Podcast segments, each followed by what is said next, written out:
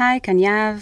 אז השיט שלנו לפרק הזה ולעוד כמה פרקים הוא שהייתה לנו תקלה טכנית שגרמה לבעיה בסאונד, אבל uh, עשינו מה שיכולנו כדי לשפר את זה כמה שאפשר, ואנחנו מבטיחות שאנחנו על זה, ולהבא האיכות תהיה הרבה יותר טובה, ונחזור לקול הערב שכל כך התגעגעתם אליו. אז תהנו מהפרק. טוב, אז סיוון, יש לי שיט מאוד מורכב. הייתי צריכה לנסוע אה, לתל אביב לאיזה פגישה בערב, ורציתי לחזור, לא רציתי לישון פה, רציתי לחזור לבאר שבע בזמן, כי ידעתי שאני צריכה לקום בבוקר לאימון כושר. אוקיי. Okay. כאילו עם מאמן. Mm-hmm. אבל פחדתי שאחרי הפגישה אני אהיה עייפה מדי כדי לנהוג. אוקיי. Okay. אז שתיתי קפה בפגישה. וואה. ואז נסעתי הביתה, ולא הצלחתי להירדם. ברור. ואז, את כזה איזה ילדה. ואז לא נרדמתי, עד איזה ארבע בבוקר, ושלחתי בוואטסאפ למאמן כושר, תשמע, אני לא במצב, כאילו, אנחנו לא יכולים לעשות את האימון בבוקר. בסוף הכל סתם, כאילו, והרגשתי כל כך מטומטמת, ופשוט אני שוכבת שם במיטה ואני כזה, וואו, למה עשיתי את כל זה? כאילו, לאיך, איך הגעתי למצב שכל הלופ הזה, שתה קפה כדי להגיע לזמן, כדי לא זה, וזה, בסוף כאילו זה, זה כמו איזה חד גדיה כזה, שההוא אכל את ההוא וההוא שרף את ההוא וההוא שם את ההוא בזה, ואז אלוהים בא ומלאך המוות אה, אכל את כולם. כן, אין מלאך המוות, יש לשתות קפה ולא להתערר לאימון עם המאמן. זה הכי צרות של השירים בעולם. גם חשבתי על זה. זה הפינה שלנו, הפינה שלנו זה... צרות של אחרים עשירים. shit של עשירים. זה הפינה שלנו, shit של עשירות. חשוב להגיד שאנחנו לא באמת עשירות בכסף. אבל יש לנו בעיות של עשירות. כן. סתם, אנחנו, יש לנו גם בעיות לא של עשירות, אבל אנחנו לא נשתף במצב. אנחנו לא שוברות distance. לא, אפשר, אני... זה פשוט, אם נביא את הצרות האמיתיות שלנו, יהיה פרק שלם רק על הצרות שלנו. לא, יותר מזה, אני פעם חשבתי, באמת הייתה לי, היה לי קושי כזה אמיתי, ואת יודעת שאני לא רוצה להיחשף, אז אמרתי, טוב, אני אכתוב פנייה אנונימית, אבל אז... איך אני, כאילו אמרתי, טוב, זה מעניין מה יהב תגיד לי, אבל מה אני... את רצית לכתוב, כן, רצית לכתוב לנו פנייה אנונימית כן, שלה, אוי, זה מעולה. ואז אמרתי, מה, אני אייעץ לעצמי, אבל זה מוזר לי לייעץ לעצמי, כי אז אני ארגיש רע שאני לא מיישמת את העצות שלי. כי כאילו... זה לופ. כן, ממש. קיצור, אני שוכבת שם בלילה ואני כזה, יאללה, איך הגעת לסיטואציה הזאת? עכשיו אני אסביר איך הגעתי, כי אני אף פעם לא שותה קפה. למה אני אף פעם לא שותה קפה? כי אני לא רוצה להתמכר ולהיות תלויה בו. אבל אז, כמו שאיזשהו קומיקאי שלא ינקוב בשמו אמר פעם, לא, כי כאילו אסור כבר לאהוב את. סתם, אני אוהבת אותו עדיין. בוא נפריד בין הבן אדם לבין הבדיחות שלו. לא, אה, טוב, זה דיון ליום אחר. נכון. אבל אה, הוא פעם אמר, If you never do drugs, then when you do them, it's crazy. זה נכון, ככל שאתה עושה uh, סם מסוים בתדירות נמוכה יותר, ככה כל פעם שאתה עושה אותו זה מטורף. אין את הסיבולת הזאת שמתפתחת, אז אני לא שותה קפה בדיוק מהסיבה הזאת. כי אני יודעת שבפעם בחודש, פעם בחודשיים שאני כן שותה קפה, זה אשכרה יעבוד. אני רוצה לעשות לך reframing, ולפני כמה זמן הבנתי שאני מכורה לקפה, כי איזה כמה בקרים יצא לי לא, לא לשתות, והיה לי כל יום מיגרנה על הבוקר ולא הבנתי למה, ואז אמרו לי, אה, לא שתית קפה. הייתי כזה, אה, זה מה שקורה, כן, זה מה שקורה שמתרגלים לקפאין. ואז הייתי כזה, אני לא מאמינה, אני מכורה לקפה, וכזה, מי אני, מה זה, אני תמיד החשבתי את עצמי, בן אדם שלא שותה קפה, ולה לה לה. כל הסיטואציה הזאת זה מם, צריך לעשות מם מהסיטואציה הזאת, שלך. אוי, שיט, אני מכורה לקפה, מה עושים? כאילו, הפינה הזאת היא לרדת אחת על השנייה שאנחנו פריבילגיות. כן, כן, מאה אחוז, מאה אחוז. סבבה, אבל רק רציתי להגיע לריפריימינג, שחברה שלי אמרה לי, זה התמכרות הכי כיפית שיש. כי יש את זה בכל מקום. יותר כן. מזה, פעם הייתי מגיעה לבתי קפה, ומתבאסת שאני לא אוהבת קפה, פעם לא אהבתי קפה. אה, זה אני. בדיוק, ולא הייתי אוהבת את זה, וזה היה מבאס אותי, ותמיד הרגשתי שאנשים יש להם רגע שהם יכולים להתענג עליו ביום, ולי אין אותו, וזה, ואז התחלתי לשתות קפה, ואני שותה בעיקרון רק קפה אחד ביום, אבל כאילו יש ימים שאני אומרת, טוב, היום אני צריכה את הקפה השני, כי יש לי עוד דברים וזה, ואני כזה, איזה כיף, אני אלך לבית קפה ואני אקח טייק אווי, ואני מפנטזת על זה, כאילו, זה כיף. כיף להיות מכור לקפה, אני מציעה לך להתחיל אה, לשתות קפה. זה כזה דוחה וסוטה מה שאמרת עכשיו.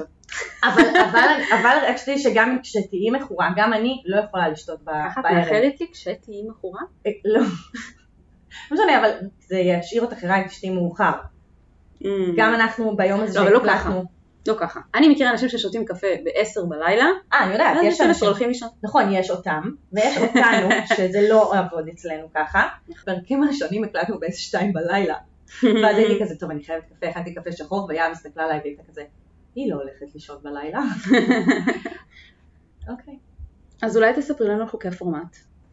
בכל פרק אנחנו מציגות כמה סיפורים אמיתיים של אנשים שכתבו לנו על סוגיות מהחיים עצמם. אנחנו מנתחות את המצב, נותנות תובנות משלנו לעניין, ומייעצות מה לדעתנו אפשר לעשות. אז נתחיל? נתחיל. אני ממש צריך את ה... אני ממש צריכה את זה. מה אני יכול לעשות במצב כזה?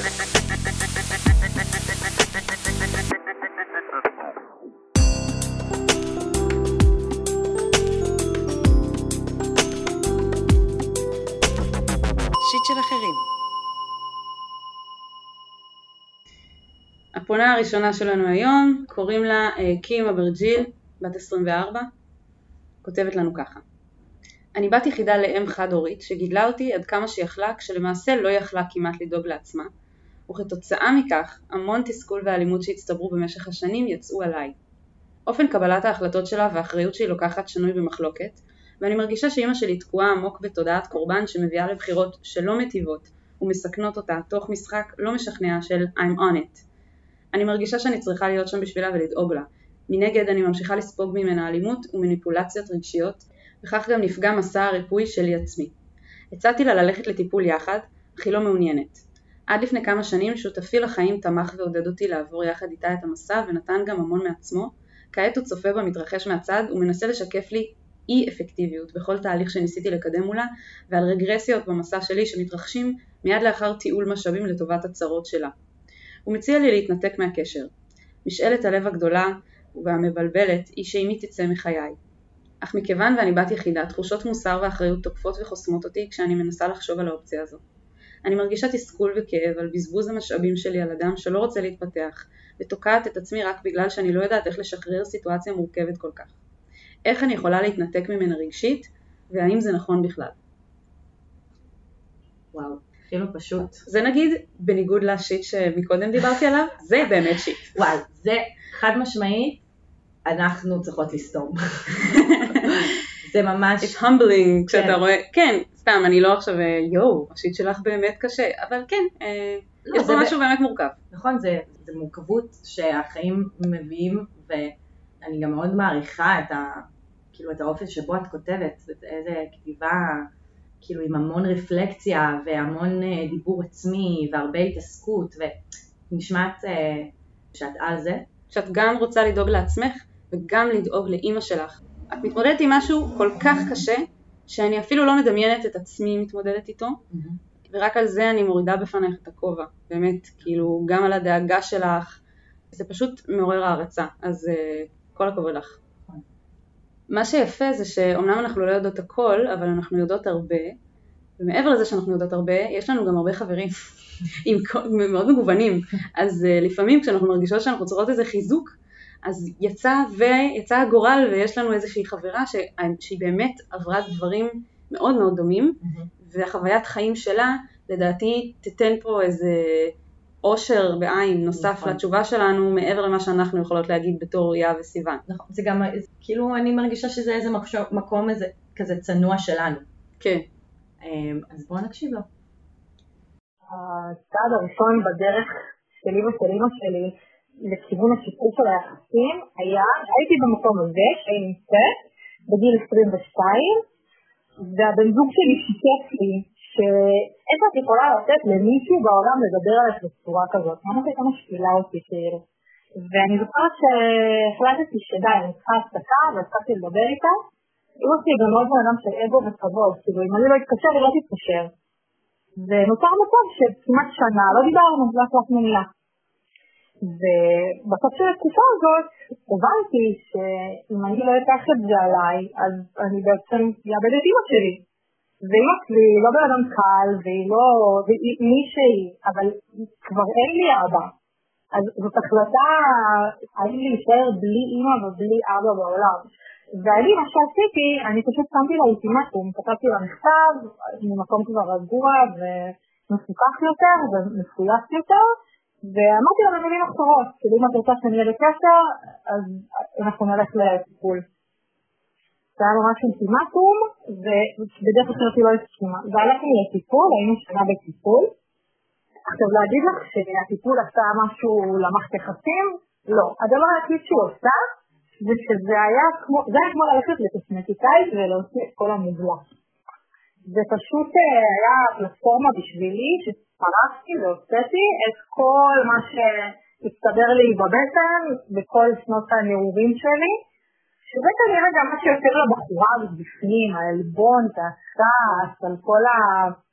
כאילו חוסר סטריות, ועד שהיא לא תנקב את זה איכשהו החוצה, זה יישב לה שם בפנים וזה תמיד כאילו להפיל על המערכת יחסים. היה לי 24 חודשים בחיים שלי, הייתי בלי אימא ובלי אבא. ואני יכולה להגיד לך שלפני כן זה היה נראה לי הדבר הכי נכון, ודיברתי כמוה. אבל כשאתה נמצא במקום הזה, זה כאילו, תולשים לך חתיכה קטנה מהקרקע ואתה כל הזמן הולך על קרקע לא שלמה. זה גם הפריע לי, זה כאילו היה כמו איזשהו מחסום שמפריע בדרך של ההתפתחות האישית שלי. אצלי הדברים התחילו להסתדר כשנהיה ההיפוך תפקידים הזה. אני נהייתי ההורה ואימא שלי נהייתה הילד. אני התחלתי לנהל את המערכת יחסים, ואפשר, אפשר לעשות את הדרך הזאת. רק צריך, היא צריכה להאמין בזה. גם בשביל תצליח במערכה הזאת, אין דבר שיחזק אותה, וכאילו will enable את ההתפתחות האישית שלה, את הדרך שלה של ההתפתחות שלה, כמו הדבר הזה. כאילו, מצד אחד זה המקום שהכי צריך בשבילו חוסן, בשביל להצליח, מצד שני אין דבר שנותן יותר חוסן מאשר להצליח במקום הזה. אם תצליח שם, תצליח מול בן אדם. אם היא תנתק את הקשר ותברח מזה, זה יחזור לה במראות בעוד מלא סיטואציות. כי זה, זה יהיה בדיוק כמו להיות אימא שלה, כמו שאימא שלה לא מתמודדת עם השדים שלה, זה יהיה בדיוק השיפוק שלי, את מבינה? זה יהיה בדיוק הלברוח. אני יכולה להגיד לך שגם אחרי שלב הצליחה, ואחרי שכבר עושים איזושהי, נגיד, מאותו רגע ש... שהיה לי את ההערה הזאת, והחלטתי שאני מחבקת את זה במקום אה, להתנגד, עברו מאז כמעט שמונה שנים, זה לקח כמה שנים, אבל היום אני יכולה להגיד לך שגיליתי גם בן אדם אחר. בהדרגה, זה עוד מאוד מאוד בהדרגה. כמו כל עבודה, אתה יודע, זה איזשהו שריר כזה, שאת לומדת לשים את עצמך בנעליים שלה, ולהבין מאיפה היא באה, ולראות את האגו שלה, ופתאום את מגלה גם צדדים טובים, ואת מגלה שאם לך, יש דברים שיש לך כן טובה בהם. בהתחלה זה מרגיש כאילו סינתטי, אבל בסוף את מבינה שזה לא חבר שלך, זה הורה, זה בדיוק ההבדל. אם את היית חבר, הייתי נזכות על אלה חבר לפני שנים, ולא מחליפה את המילה. אבל אה, דווקא כבן אדם מאוד מאוד חזק, שמאוד מאוד עצמאי, וכל החיים היה לבד להסתדר לבד, אני אומרת לך, כל אחד צריך סמכה, כל אחד צריך איזשהו שורש. והבחירה הזאת של אה, לא להתרחק וכן לשמור את הקשר, היא במידה רבה בחירה אגואיסטית, מתוך ההבנה שאם אני רוצה לעוף בחיים ולהיות מנכ"לית ולנהל עובדים ואת לעוף עם החיים שלי, הדבר הזה תמיד יעשה אותי, אני לא יכולה לברוח, אני צריכה לסגור את הפינות שלי. טוב, אז עכשיו ששמעת מישהי מדברת על החוויה שלה, אנחנו קיצרנו וערכנו את זה, כן? היא דיברה הרבה יותר בהרחבה, ואולי נוכל ככה לתת טיפה הערות על כל מיני דברים נוספים שהיא אמרה, אבל זה באמת היה הדבר העיקרי שהיה לה להגיד. וואו, זה היה מלמד ומעשיר, ו... מאוד מאוד. ממש, אה, כאילו, קיבלתי עכשיו תמונה, זה עשה לי reframing. כאילו, כן, זה ה... נתן לי תמונה הרבה יותר... אה, בהירה נקרא לזה, כן. לגבי הסיטואציה. מה שמעניין זה שיש איזה פודקאסט שאני ממש אוהבת, ש, שגם בפורמט של לתת עצות באנגלית, של אמריקאים, mm-hmm. והדבר הכי מדהים זה ששם הם סופר סופר כאילו, אם המשפחה שלך עושה לך רע, תתרחקי מהם ביי. אה וואו. נקודה. כן, יש להם אפילו שם באנגלית, הם קוראים לזה, זה נקרא estranged. you're estranged from your family. וואו. זה החלטה, זה כאילו עניין בארצות הברית, כאילו זה עניין תרבותי. אוקיי, המשפחה שלי עושה לי לא טוב, so I've decided to become estranged from them. כאילו המילה כאילו להפוך את עצמך לזרה, כאילו לא לדבר איתם, להתנתק מהם לגמרי. כן. ומה שמדהים זה שגם בתפיסה שלי ושלך, כן. נראה לי עוד מלפני שדיברנו עם החברה, וגם בתפיסה של החברה פה בישראל, האופציה האחרונה היא להתנתק, וקודם כל צריך לבדוק את כל שאר האופציות, כשבארצות הברית האופציה המאוד טבעית ו- וכאילו, אוקיי, אז אני אתנתק מהם כי הם עושים לי לא טוב. וזה מדהים איך התרבויות... השפעה תרבותית, ממש. כן, ואני גם באמת חושבת שזה לא סתם כאילו איזה אנקדוטה. אנחנו חיות, והיא, את, את קים והחברה הזאת שלנו, אנחנו חיות פה בישראל. פה בישראל יש ערך מאוד מאוד מאוד גדול למשפחתיות. נכון. והתא המשפחתי שלך הוא באמת רק את ואימא שלך. וגם אם עכשיו תהיי כל החיים עם הבן זוג הזה, עדיין כמו, ש... כמו שהחברה אמרה, אימא זאת אימא, זה לא, או מש... מישהו שהוא קרוב משפחה שלך, זה לא כמו הבן זוג, גם אם את תקימי איתו משפחה.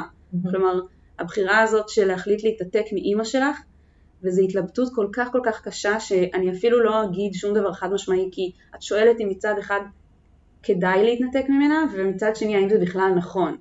אבל משהו אחד שכן אני רוצה לשים עליו דגש, זה שאת אומרת שאת מבחינתך אומרת שזה יעשה לך טוב להתנתק ממנה, לתהליך האישי שלך, של הריפוי מהטראומות של מה שהיא גרמה לך, לא בקטע של אשמתה, אבל היא הייתה אימא שלך והיא עשתה הכי טוב שהיא יכלה, והכי טוב שהיא יכלה זה נתן לך הרבה טראומות, ואת מנסה למצוא את הריפוי, ואני מאוד מעריכה את זה, אבל כן יש פה את ה... אני מנתחת את זה רגע ואומרת, אוקיי, הטראומות האלה, המקור שלהם, זה מה שקרה כשאימא שלך גידלה אותך, ומה שקורה גם עד היום, כשאתם בקשר, והסיבה שאת לא רוצה להתנתק ממנה, זה כי את מפחדת שהיא תישאר לבד. כשהחברה הזאת שלנו בעצם אמרה שהסיבה היא כי את תישארי לבד.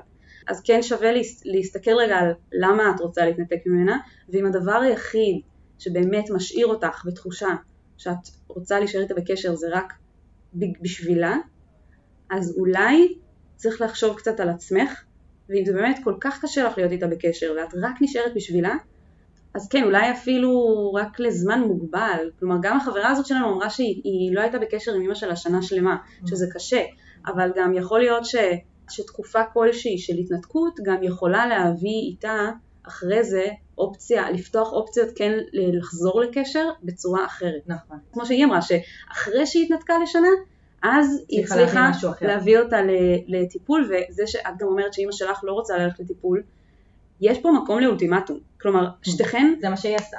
כן, שתיכן היחידות בחיים אחת של, של השנייה מבחינת משפחה, ולשתיכן יש פה הרבה מה להפסיד אם אתן מתנתקות. כלומר, גם את תהיי בלי אימא וגם היא תהיה בלי, כאילו את תהיי בלי אף משפחה והיא תהיה בלי אף משפחה. נכון. ועל אף שנשמע שהיא, שהיא צריכה את זה קצת יותר ממך, כי לך יש את הבן זוג שלך, ואת לא ציינת אם לה יש, אבל נשמע שאין לה. אבל אני חושבת... אני לא חושבת שזה קשור למי נמצא כרגע בנוכח נכון, נכון, בחיים יודעת שלנו. מה, את צודקת. השתיכן, כן. יש לכן הרבה להפסיד מהניתוק הזה, נכון. אבל יכול להיות שאולטימטום במקום הזה יכול להביא למצב שאולי אפילו תסכים ללכת לטיפול, כן. וזה כן יעזור לכם. אני לא כל כך אוהבת אולטימטומים, אבל כאילו באופן כללי, אבל אה, אין ברירה לפעמים. לא, זה כאילו לפעמים מרגיש לי טיפה אלים, אבל אני לא בהכרח אומרת שזה צריך, לבוא כאולטימטום, אני חושבת שאולי באמת כאילו לבוא ולהסביר עד כמה זה חשוב לי, כאילו בצורה מאוד נוקבת, אבל לא כן, בהכרח כאולטימטום. ההסבר הזה גם יכול להיות, נגיד התנתקות לתקופה, ושהיא תרגיש מה זה שאת באמת מתנתקת, לא בקטע כאילו של כן. אוי, היא תראה מה זה, לא. כן, אם את תתנתקי, כי זה מה שאת צריכה לתקופה, גם אם זה אפילו, לא יודעת מה, חודש, חודשיים, לא יודעת, אז אולי היא תבין שאם היא רוצה קשר איתך, היא תצטרך לעבוד על זה. כמו שאת תצטרכי לעבוד, אין מה לעשות, כאילו... ואני רוצה להיות רגע עובדת סוציאלית, לפעמים אני עובדת סוציאלית, ולספר לך שיש אה, בכל עיר דבר כזה שקוראים לו נתיבים להורות, וזה בעצם נמצא בתחנה לטיפול זוגי ומשפחתי בכל רווחה בארץ. אז את יכולה שהטיפול הזה גם לא יעלה הרבה כסף. הופה. יש את התחנה אה, לטיפול אה, זוגי ומשפחתי. וואי, לא ידעתי את זה. כן. את יכולה לעשות טיפול זוגי ומש... ומשפחתי בישראל בחינם, זה מה שאת אומרת? זה לא בחינם, אני חושבת שזה בעלות מוזלת. Mm, זה, זה שירות של הרווחה, מן הסתם זה בעלות מוזלת. mm. אז זה אומר שגם זה לא חייב להיות הוצאה כלכלית גדולה מדי.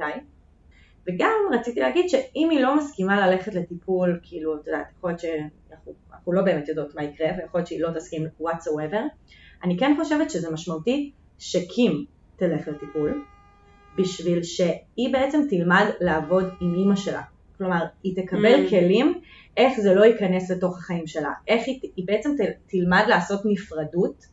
בין כדי- השיט של אימא שלה לבין השיט שלה. ובעצם להצליח להיות, להצליח, היא כאילו, המטרה של הטיפול יהיה להבין איך היא משמרת, זה כמו ללכת לטיפול הזה, אה, כאילו בלי אימא שלה, כמו ללכת לטיפול משפחתי בלי אימא שלה, היא- כן, כן. היא תלמד איך לעשות את, ה, הנפרדות הזאת ואת זה שאימא שלה תישאר בחיים שלה, אבל בצורה שלא תפגע בה, תמשיך לפגוע בה כמו שזה פוגע כן. בה עכשיו. את היכולת להגיד, אני מי שאני, ואני מחליטה מה מגדיר אותי, וכל הטראומות שיש לי מהעבר, מהקשר הזה, הן של העבר. כלומר, אפשר לשנות את הדפוסים גם.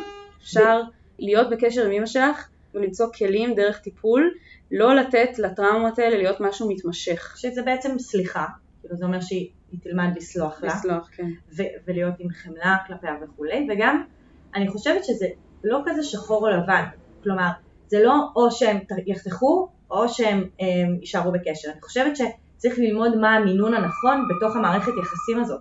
יכול להיות שהקשר ימשיך, הוא יהיה פשוט במינון אחר, ובאופי אחר. בדיוק האינטנסיביות תהיה שונה ואז היא גם יכול להיות תהיה גם פחות חודרנית והיא פחות תהיה כואבת, כלומר גם זה משהו שיכול לקרות בתוך הקשר. כן.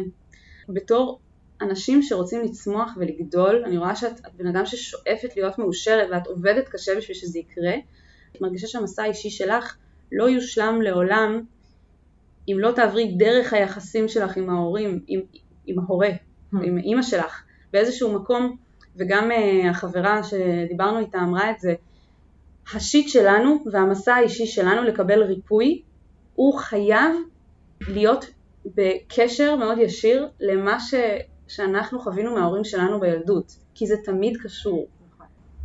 אין בן אדם שאין לו אישיוז עם ההורים שלו, נכון. על אף שנראה שלך יש באמת משהו אה, קצת יותר קשוח מ- מרוב האנשים, אבל המסע לא יושלם אם את פשוט תתנתקי, הוא פשוט ייקטע, נכון, זה גם, מה שאני חושבת. זה מה שהיא דיברה עליו קצת, החברה גם אמרה, נכון. את חושבת שעכשיו זה יעזור לך כי זה יוריד ממך את העול הזה ואת תוכלי להתמקד בעצמך, אבל אז את תתמקדי בעצמך ואת תמצאי שיש עדיין את, ה, את הטראומות זה האלה ימשיך וצריך ללוות לפתור אותן. אותך בחיים. בדיוק, כן.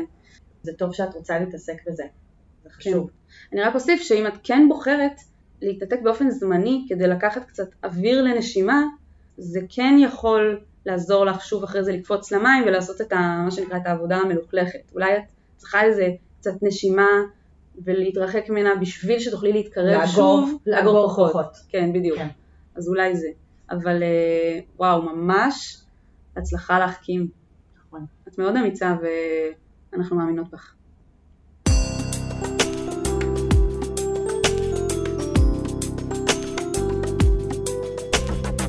שיט של אחרים. אוקיי, אז אני ממשיכה לווירג'יל, הוא בן 30, הוא כותב לנו. אני תמיד במערכות יחסים, תמיד. תמיד נכנס לאחת, מחזיק את השנה, שנתיים, שלוש, יוצא ממנה, ואחרי חצי שנה התאוששות אני נכנס לעוד אחת. זה תמיד היה נראה לי כיף יותר, ממלא יותר ומעשיר הרבה יותר. מעבר לזה, אני ממש גרוע בכל משחק הסטוצים הזה, ולא בטוח שאני מעוניין להשתפר כל כך, זה לא כל כך כוס התה שלי. ברור לי שיש לזה מחיר כבד בשבועות הפרידה, אבל בסך הכל אני לא מרגיש חסך כלשהו.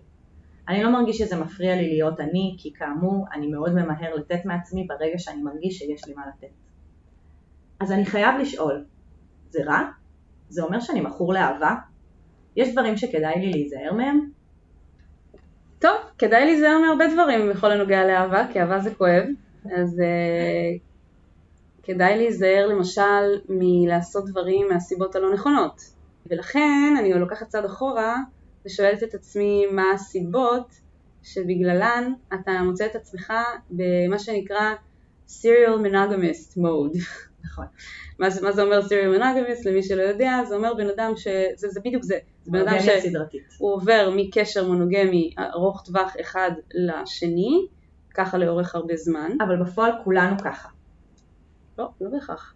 בפועל. למה יש אנשים שבגיל 20 הכירו את אהבת חייהם וזהו נגמר. נכון, או אבל יש אנשים שעושים את כל הסטוצים הזה, ומבינים שכאילו, אוקיי, זה מתאים לי, זה לא, איתו אני יכול לבנות קשר, איתו לא, ואז כאילו, נכון, יש, כאילו, בוא ניקח את זה, לא שכולנו ככה, כמו שהיום התרבות היא כזאת.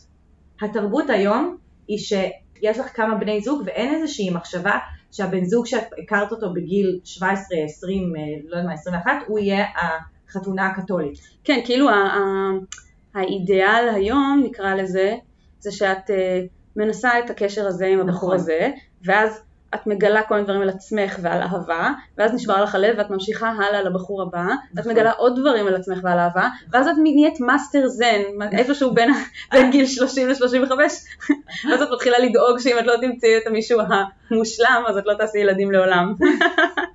זה, זה בעצם מבטא את כל הפחדים של כל הנשים בגיל לא, הזה. בעיקר מה שלי זה העלה זה שהוא בנורמה, הוא פשוט בנורמה, הוא חלק מהתרבות. כן, אבל הוא אומר ש... הוא לא סתם יוצא עם מישהי, הוא כאילו מכיר מישהי, ואז הוא ישר נכנס איתה למערכת יחסים מבלי רגע, כאילו אני לא שומעת הרבה על נשים שהוא מכיר, ואז הוא אומר לעצמו, רגע, נראה לי שהיא, אני, אני והיא לא צריכים להיות בקשר רציני. Mm. ואז מה קורה? כאילו, הם נפרדים, בהתאוששות. השאלה היא, האם מה שאני תיאר, הסכמה שאני תיארתי מקודם, זה גם הסכמה שלך, שאני לא בטוחה. כלומר, האם אתה למדת על עצמך ועל אהבה, ועכשיו אתה מתקדם ואתה בשלב הבא של המשחק מחשב, ואתה בשלב מסוים תרגיש שאתה מאסטר זן? או האם אתה מרגיש שאתה כל פעם עושה צעד, צעד קדימה כשאתה ביחסים, ואז כשאתה נפרד אתה הולך שני צעדים אחורה ומתחיל מאפס. לי מה שמאוד בלט באופן שהוא תיאר את הדברים, זה שהוא דיבר על כל המערכות יחסים בצורה שווה. זה מה שאני אומרת, שאם, שזה שתי הגישות, או שאוקיי למדתי, אני למדתי שיעורים ועכשיו אני מיישם אותם בקשר הבא, או שכל קשר הוא פשוט חוזר על אותן טעויות.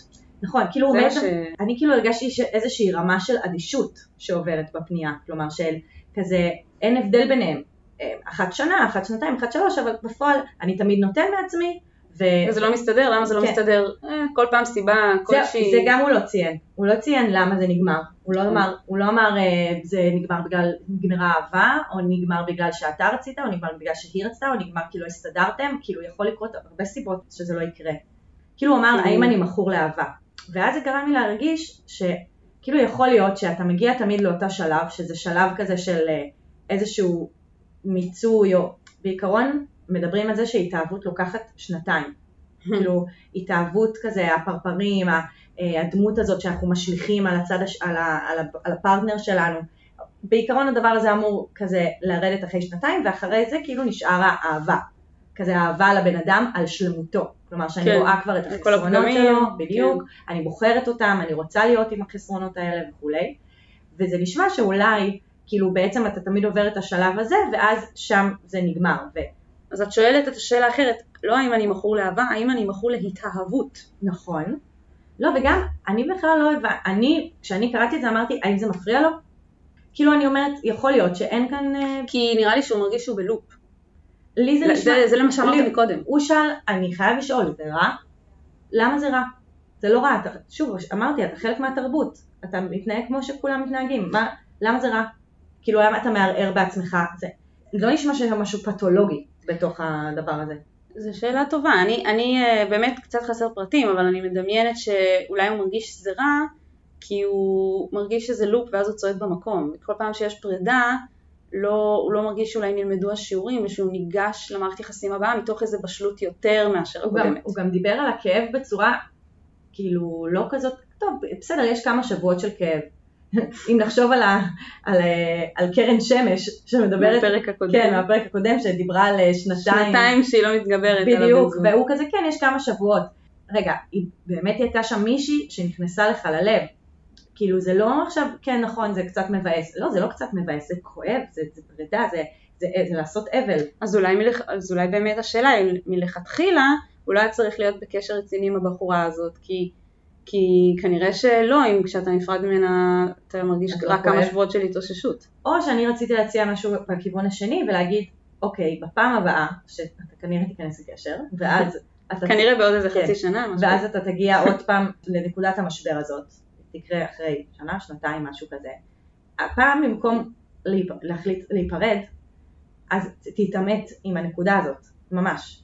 אני לא יודעת כמה ניסיונות נעשו בעבר, אבל כזה לדבר על זה, להנכיח את זה, להגיד שאני מרגיש שונה, לעשות איזושהי עבודה, כי אני חושבת שיש הרבה מאוד אנשים שמרגישים ככה, וזו נקודה, כאילו בליינד ספוט כזה. אה, דיברתי כבר בפרק אחר על אווה אילוז, היא כתבה עכשיו אה, ספר על אה, סופה של אהבה, אה, סוף לאהבה, והיא מדברת שיש, שכאילו לא מספיק מדברים בחברה שלנו על הרגע הזה שבו האהבה נגמרת. Mm. כאילו זה, עכשיו היא סוציולוגית, זה שזה, זה, אני כל כך אוהבת סוציולוגיה, אני לא יודעת איך למדתי, כאילו, טוב, עבודה סוציאלית משלב, אבל נכון. בעיקרון סוציולוגיה בעיניי זה הרבה יותר טוב מפסיכולוגיה. אם לא הבנתם את זה עד עכשיו, תמיד אני מדברת על הבניות חברתיות וזה. כן, כאילו- זה משפיע מאוד. בדיוק, אז היא כאילו מדברת על זה שזה איזושהי אה, מכה, במרכאות אני אומרת, שכל המערכות יחסים בשנים שאנחנו, בשנים המודרניות, נגמרות. וזה מקום שלא תקפו אותו מספיק עדיין, כלומר לא מספיק ניסו להבין מה הגורמים לזה, והיא מדברת על זה שפמיניזם זה אחד מהדברים, החופשיות, התנועה החופשית, גם הקפיטליזם. היכולת לבחור כל פעם מחדש. בדיוק. שאתה באמת יכול לבחור, אתה לא נשאר כי אין ברירה, אתה באמת חייב לבחור את זה כל יום מחדש. נכון. אני חושבת שכשאתה נותן סיבות ללמה אתה לא נשאר רווק לאורך זמן, הן באמת כולן סיבות אמיתיות ותקפות, אבל אולי אתה צריך לשאול את עצמך מהי הסיבה הבאמת גדולה. אולי עומד מאחורי זה משהו קצת יותר עמוק מרק כיף לי יותר עם בת זוג. ברור שכיף לך יותר עם בת זוג, אבל אוקיי, זה לא רק קשר רציני או סטוצים. אמרת שאתה תמיד במערכות יחסים בגלל שסטוצים זה לא כוס התה שלך, אוקיי, אז לא תמיד צריך לשתות תה. כאילו גם לא קפה וגם לא שוקו, לפעמים אפשר פשוט לנשום חמצן. כאילו אפשר רגע לנשום ולא לא לחשוב על כל אה, בחורה שאתה פוגש כאיזשהו פוטנציאל לקשר רציני. זה גם בסדר קצת לשנות את התפיסה של יכול להיות שאתה אוהב מישהי וטוב לכם ביחד, אבל זאת לא הבחורה שאתה תבנה איתה חיים משותפים, וששניכם יודעים שזה, שיש לזה דדליין, זה גם איזושהי איזה אופציית ביניים, כאילו זה לא שיש רק אה, סטוצים או, או חתונות או קשרים רציניים. מהמם. זה בסדר להיות עם אנשים שאנחנו וואלה לא יודעים אם אנחנו רוצים להתחתן איתם או להביא איתם ילדים, ואחרי זמן להבין שכאילו אוקיי אם זה לא הבן אדם אז בסדר ביי שלום. כן, וגם אני רוצה לחזור לנקודה שאמרתי מקודם, ו- ואפילו פתאום חשבתי על זה, דווקא בגלל הביטחון הזה שיש לך, שכל פעם אתה נכנס לקשר, הביטחון הזה גורם לזה שאתה לא עושה מספיק עבודה על הקשר הנוכחי. כי אתה אומר, טוב, מקסימום ניפרד, ואני יודע שאני אכנס לעוד קשר. כאילו, כבר יש לי את הביטחון כן. הזה, זה כבר קרה לי. אבל בעצם, מה החיים לימדו אותך? שלא משנה באיזה קשר תהיה, יהיו בעיות. לא משנה באיזה קשר תהיה, יהיו קשיים. כן. לא משנה באיזה קשר יהיה, אתה תגיע לנקודה הזאת. אז נראה לי שבאמת הפעם הבאה שתגיע לנקודה הזאת, כאילו אולי תנסה לשחק טיפה אחרת. לבחור בחירות טיפה שונות. לא להגיד, אוקיי, אני יודע שאני אכנס לקשר אז פשוט בוא נסיים את זה, אלא כאילו להתמודד עם השיט כן, כי ולתקוף אותו. השיט שקורה כשאתה על סף פרידה הוא קשור מאוד לדברים שלך שהם יהיו שם גם אחרי שהיא לא תהיה בתמונה. ממש, ממש. שאלת אם יש דברים שכדאי לך להיזהר מהם, התשובה שלי היא כן, תיזהר מלהיכנס למערכת יחסים עם נשים שלא עושות לך טוב, רק כי מערכת יחסים זה אזור הנוחות שלך. Hmm. יכול להיות שיש פה שאלה של זה מקום שנוח לך בו מאוד, אז אולי כדאי לנסות לצאת מאזור הנוחות, כי אין דבר יותר מסוכן מלהישאר באזור הנוחות יותר מדי זמן. נכון. אבל סך הכל אני מרגישה שגם אתה בר מזל. לגמרי. יש פה, יש אה, אנשים שכותבים לנו שהם לא מצליחים למצוא זוגיות, ופתאום מגיע אלינו מישהו שבעצם אומר לנו, יש לי אינפלציה של זוגיות. אז אולי תחלק קצת לאחרים. כן, זה גם, ואתה מתוק ואני מעריכה את זה שאתה מתעסק בזה ואתה שואל שאלות, חשוב. אז תודה וירג'יל. ושיהיה לך בהצלחה. אז אתם רוצים שגם השיט שלכם יקבל מאיתנו עצה? כן. מוזמנים לכתוב לנו דרך טופס אנונימי, שאפשר למצוא בקבוצת הפייסבוק שלנו, שיט של אחרים, עצות לחיים עצמם. יש גם סוגיות שלא נכנסו לפודקאסט והתייעצויות של חברי הקבוצה אחד עם השנייה. אז תודה שהייתם איתנו, תודה סיוון. תודה יהב. אני ממש צריך את ה... אני ממש צריכה עצה. מה אני יכול לעשות במצב כזה?